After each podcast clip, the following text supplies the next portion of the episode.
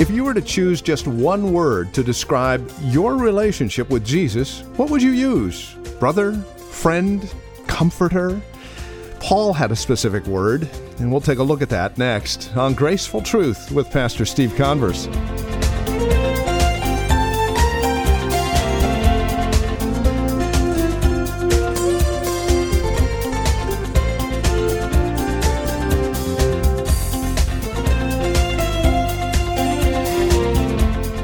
Connected to Jesus. In fact, so much so, he's going to use you to write two thirds of his New Testament. And what word do you use to describe your relationship with Jesus? Being that connected? Slave. That's the word Paul uses. He finds that he is a slave of Christ Jesus. Is that the word you would use? Hi there. Welcome to Graceful Truth with Pastor Steve Converse. We begin a wonderful journey in the book of Romans today. Starting in chapter 1, we're going to take a look at Paul, the man, and his message. Here's Pastor Steve Converse now with more. The popular uh, Bible expositor who's now deceased, Donald Grey Barnhouse, he began teaching in Philadelphia at the church there, um, and the, the book he taught through was Romans. And basically, his broadcast uh, was heard for 11 years, a weekly message out of Romans. Now, we're not going to be in Romans for 11 years, trust me, but uh, that's just amazing to me. And he says this about the, the book of Romans. He says, a, a scientist may say that mother's milk is the most perfect food known to men and may give you an analysis showing all of its chemical components, a list of vitamins it contains, and an estimated list of ca- uh, calories in a given quantity. A baby will take that milk without the remotest knowledge of its content. And that baby will grow day by day, smiling and thriving in its ignorance. So it is with the profound truths of the Word of God. Uh, it's been said that Romans will delight the greatest uh, person and captivate the mind of the consummate genius. Yet it has the ability to bring to t- tears the humblest soul and refreshment to the simple minded. It will knock you down and then lift you up. It will strip you naked and then clothe you with eternal elegance. The book of Romans took a mere tinker, John Bunyan, and turned him into a spiritual giant the man who wrote Pilgrim's Progress and the Holy War. This letter quotes the Old Testament about 57, 60 times throughout its book, more than any other New Testament book.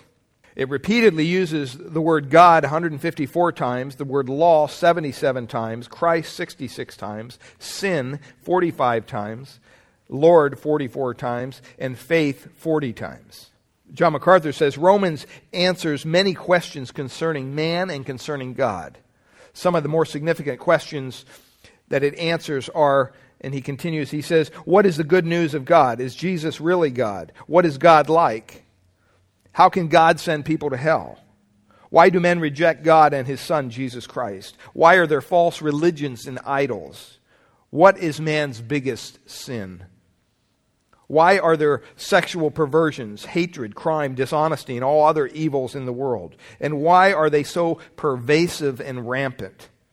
He continues, he says, What is the standard by which God condemns people? How can a person who has never heard the gospel be held spiritually responsible? Do Jews have a greater responsibility to believe than to Gentiles? Who is a true Jew?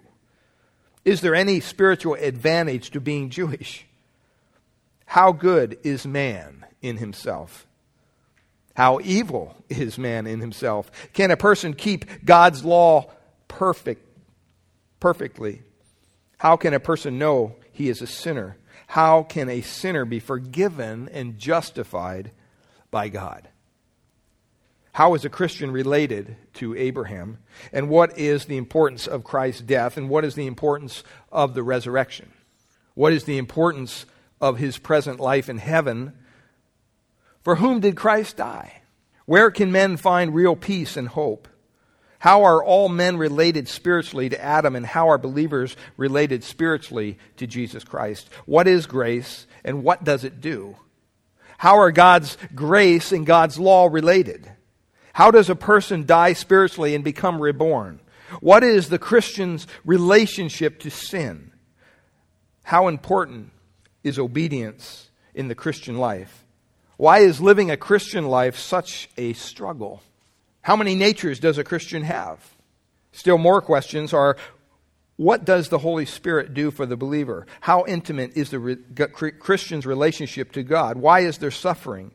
Will the world ever be different? What are election and predestination? How can Christians pray properly? How secure is a believer's salvation? What is God's present plan for Israel? What is his future plan for Israel? Why and for what have the Gentiles been chosen by God? What is the Christian's responsibility to Jews and to Israel? What is true spiritual commitment? What is a Christian's relationship to the world in general, to the unsaved, even to other Christians, even to human government? What is genuine love and how does it work? How do Christians deal with issues that are neither right nor wrong in themselves? What is true freedom? And how important is unity in the church? Now, you can see just by that list, it filled two pages of my notes of questions that Paul answers in the book of Romans. Incredible book. There's an anonymous poet, and he wrote this little poem about Romans. He says, O long and dark the stairs I trod, with trembling feet to find my God. Gaining a foothold bit by bit, then slipping back and losing it, never progressing, striving still, with weakening grasp and faltering will, bleeding to climb to God while He serenely smiled, unnoting me. Then came a certain time when I loosened my hold and fell thereby down to the lowest step, my fall, as if I had not climbed at all. Now, when I lay despairing there, listen, a foothold, footfall on the stair. On that same stair where I, afraid, faltered and fell and lay dismayed. And lo, when hope had ceased to be, my God came down the stairs to me. That's what we want to pray.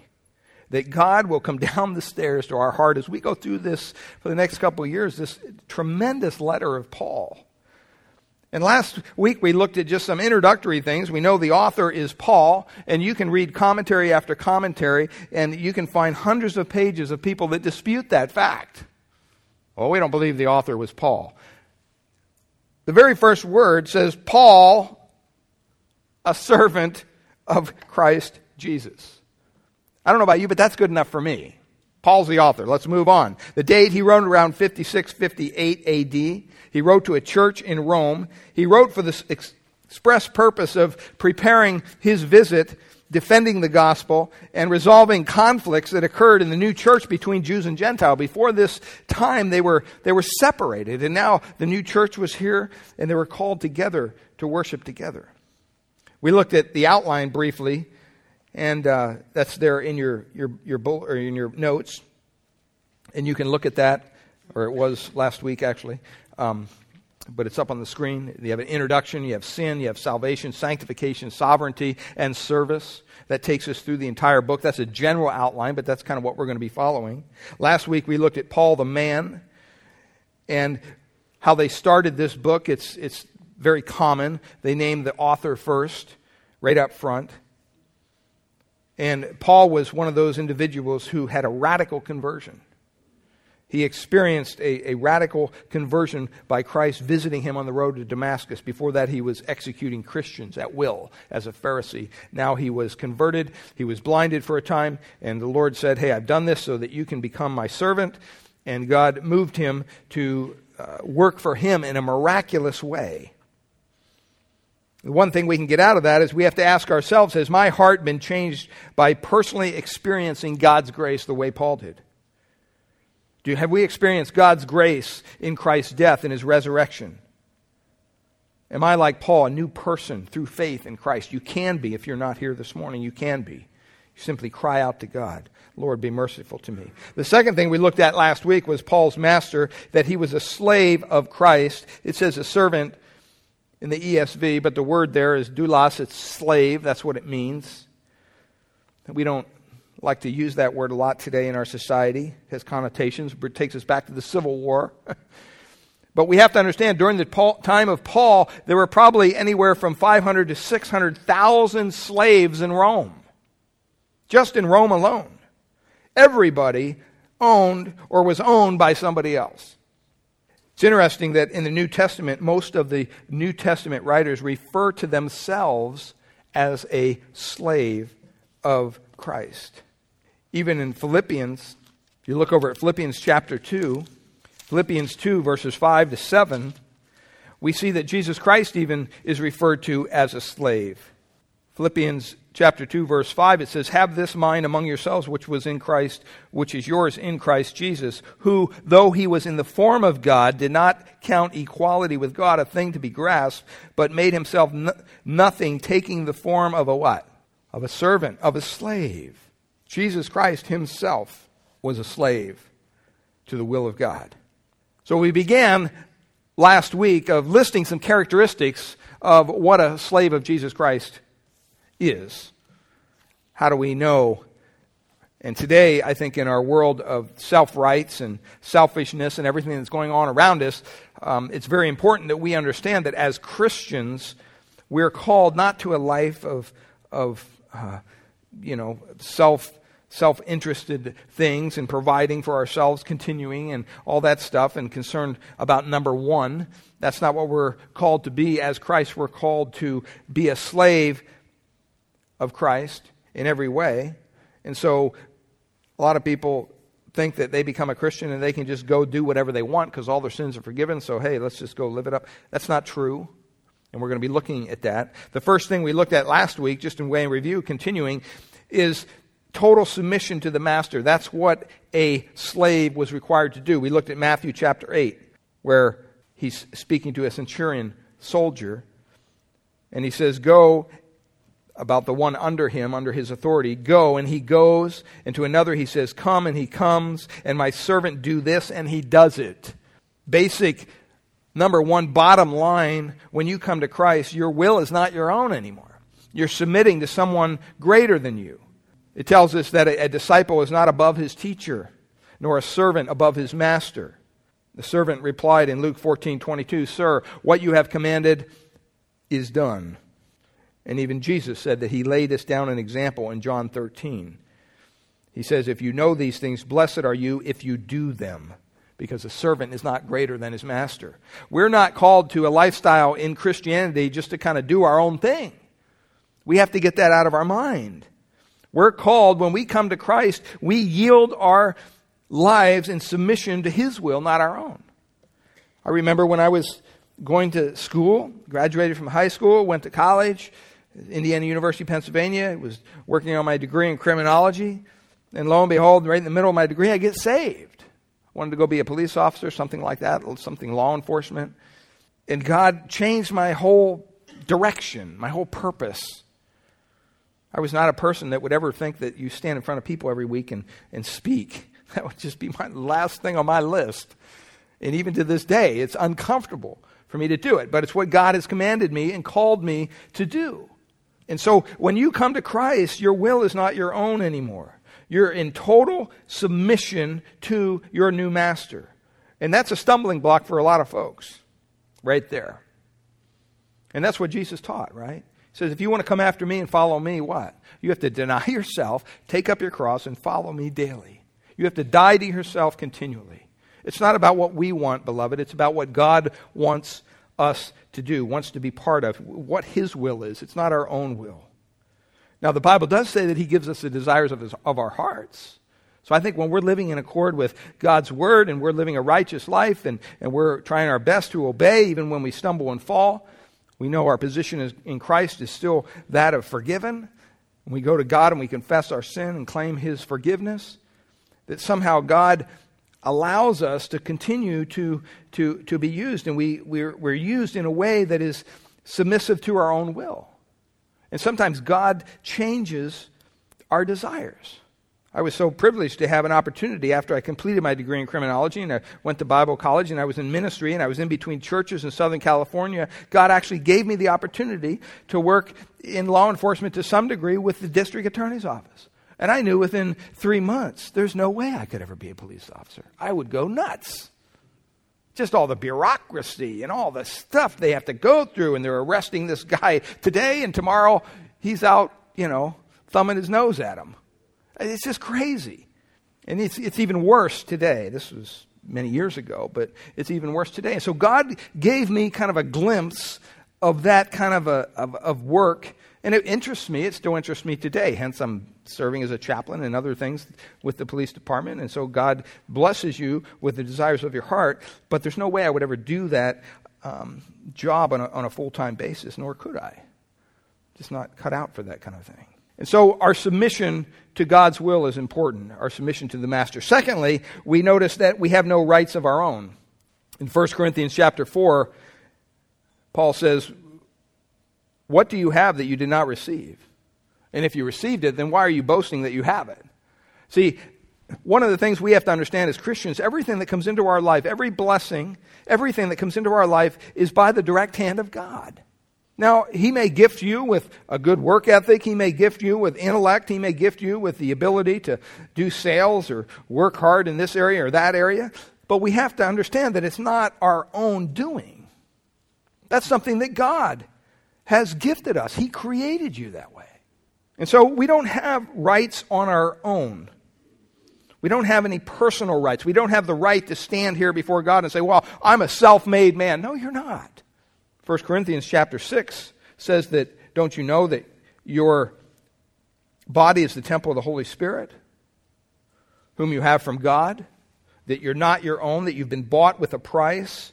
He says, so glorify God in your body. See, it's very important that we understand as believers that we don't have rights to go out and do as we please. And unfortunately, a lot of people misunderstand grace as just that. They think, oh, we're covered by the grace of God. We can go do whatever we want. You know, we don't want to be legalistic, so we just, you know, live and let live and, and let God take care of the rest. That's a false teaching. We're called to be disciplined. We're called to live righteously. We're called to do what the Word of God tells us to do. We don't have our own agenda, we don't have our own rights. And then, thirdly, a slave is one who honors his earthly masters at all times. Honors his earthly master at all times. 1 Timothy chapter 6 verse 1 it says let all who are under a yoke as bondservants or slaves regard their own masters as worthy of honor so that the name of God and the teaching may not be reviled. Why do we put this in here? Because we all work. We all have a job for the most part. We all have had a job. If we're unemployed now, hopefully we'll get another one. But at some point along the, you're going to have somebody over you. And the Word of God addresses that. it addresses it very directly. Even over in 1 Peter chapter 2 verses 18 to 20, it says, "Slaves, be submissive to your masters with all respect." And not only to those who are good and gentle, listen to this, but also to those who are unreasonable. Some of you may be sitting here this morning saying, Yeah, you don't know my boss. My boss is a total jerk. You know, if you had to work for my boss, you wouldn't have a good attitude. Well, I can't say whether I would or not, but if I didn't, I'd be being living in disobedience to God's word because we're called to be submissive to those over us, to honor them, even though they don't deserve honor. It says in verse 19 of that same 1 Peter 2, it says, For this finds favor if for the sake of conscience toward God a person bears up under the sorrows and when suffering unjustly, for what credit is it if when you sin and are harshly treated, you endure it with patience? What's Paul saying here? He's saying, what is it if you if you're being treated wrongly by your master but you're disobeying him, and then you're saying, "Oh, look at how he's treating me." Well, that's your own doing. You don't get any credit for that. But it says, what if when you do what is right and you still suffer and you do it patiently and you endure it, this finds favor with God?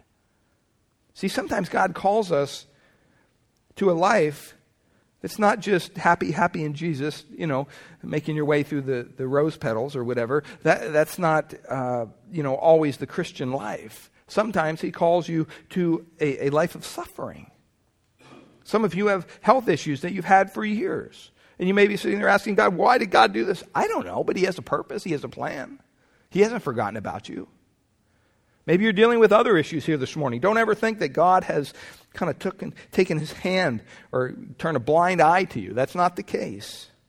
And when you endure those things that God has put in your life, it, it's to make you better, not bitter.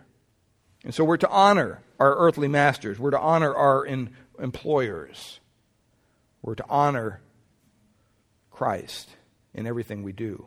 The fourth thing there, we're to be kind and not quarrelsome. This is interesting in 2 Timothy chapter 2, verse 24 and 25. It says this, and the Lord's servant, the Lord's slave must not be quarrelsome, but kind to everyone. Have you ever met a Christian who's quarrelsome? You ever met a Christian It's just everybody's wrong and they're the only right one and they make it very clear to everybody that they have a corner on God's truth and the rest of the, hell, the world is damned to hell and it's only them that are right? And unless you do things exactly the way they think that it needs to be done, you're wrong and somehow less spiritual. It's a quarrelsome person. Well, it says here the Lord's servant, the Lord's slave must not be quarrelsome, but you have to be kind to everyone. Does that mean my boss is a jerk? Yeah, that means your boss is a jerk. Does that mean the neighbor across the street that just causes grief? Yeah. Be kind. Don't be quarrelsome. There's some people that just like to argue for argument's sake. And it says, able to teach, patiently enduring evil, correcting his opponents with what? Gentleness. Gentleness. Some people are more gentle than others. Some people are more merciful than others. Some people are gifted in such a way that, boy, they could listen to somebody for hours and then just kind of lovingly kind of steer them in the right direction. There's other people like myself, after 15 minutes, I'm ready to pull my hair out that I don't even have anymore and say, What's wrong with you? Just do this. This is what the Word of God says. Just do this and it'll work out. We're all different. But we shouldn't be quarrelsome. We have to be kind. We have to be understanding. We have to be compassionate. And it tells us there in that verse the reason why. That God may perhaps grant them repentance leading to a knowledge of the truth. In other words, when you're out there trying to share Christ with people, you're out there trying to witness. I've seen some people that are, are just the opposite of kind. They're out there, they're condemning everybody to hell, they're being quarrelsome with anybody that disagrees with them, and they're standing on the, the street corner doing it all in the name of Jesus with a great big Bible. And I'm thinking, what a sad testimony that is. Now, they may be speaking truth, but it's not being heard by anybody just because of the way they're doing it. And see, we need to handle our opponents with grace, with gentleness, that maybe God would grant them repentance, because that's exactly what they need. Don't ever think when you're witnessing to somebody who's disagreeing with you, somehow your slick little presentation or your words are somehow going to convert their soul, because that's just not going to happen. It's only by the grace of God. It's only when we take the Word of God and, and speak it into people's lives for them to hear that God transforms their heart. He leads them, He grants them repentance. That verse there is interesting to me because we have a lot of Christians going around today telling unbelievers that they need to repent. You need to repent. You need to repent. When I look at that verse, I think you're telling them to do something they cannot do. because it says the only way they can repent is if God grants them that repentance. And that granting of that repentance leads them to a knowledge of the truth. Well, thank you for spending time with us here today on Graceful Truth, the ministry of Grace Bible Church here in Redwood City. It's our prayer here at Graceful Truth that God would reveal His grace to your hearts through the teaching of His Word each week. And we trust you're currently involved in a Bible teaching church in your area. If not, we'd love to have you come and visit us here at Grace Bible Church in Redwood City. We meet each Sunday morning for our praise and worship service at 10 a.m. We offer nursery care and Sunday school classes for our children up to grade 5. And if you would like to encourage us here at Graceful Truth, please give us a call at Grace Bible Church here in Redwood City. Our phone number is 650 366 9923. That's 650 366 9923. We meet at 2225 Euclid Avenue here in Redwood City.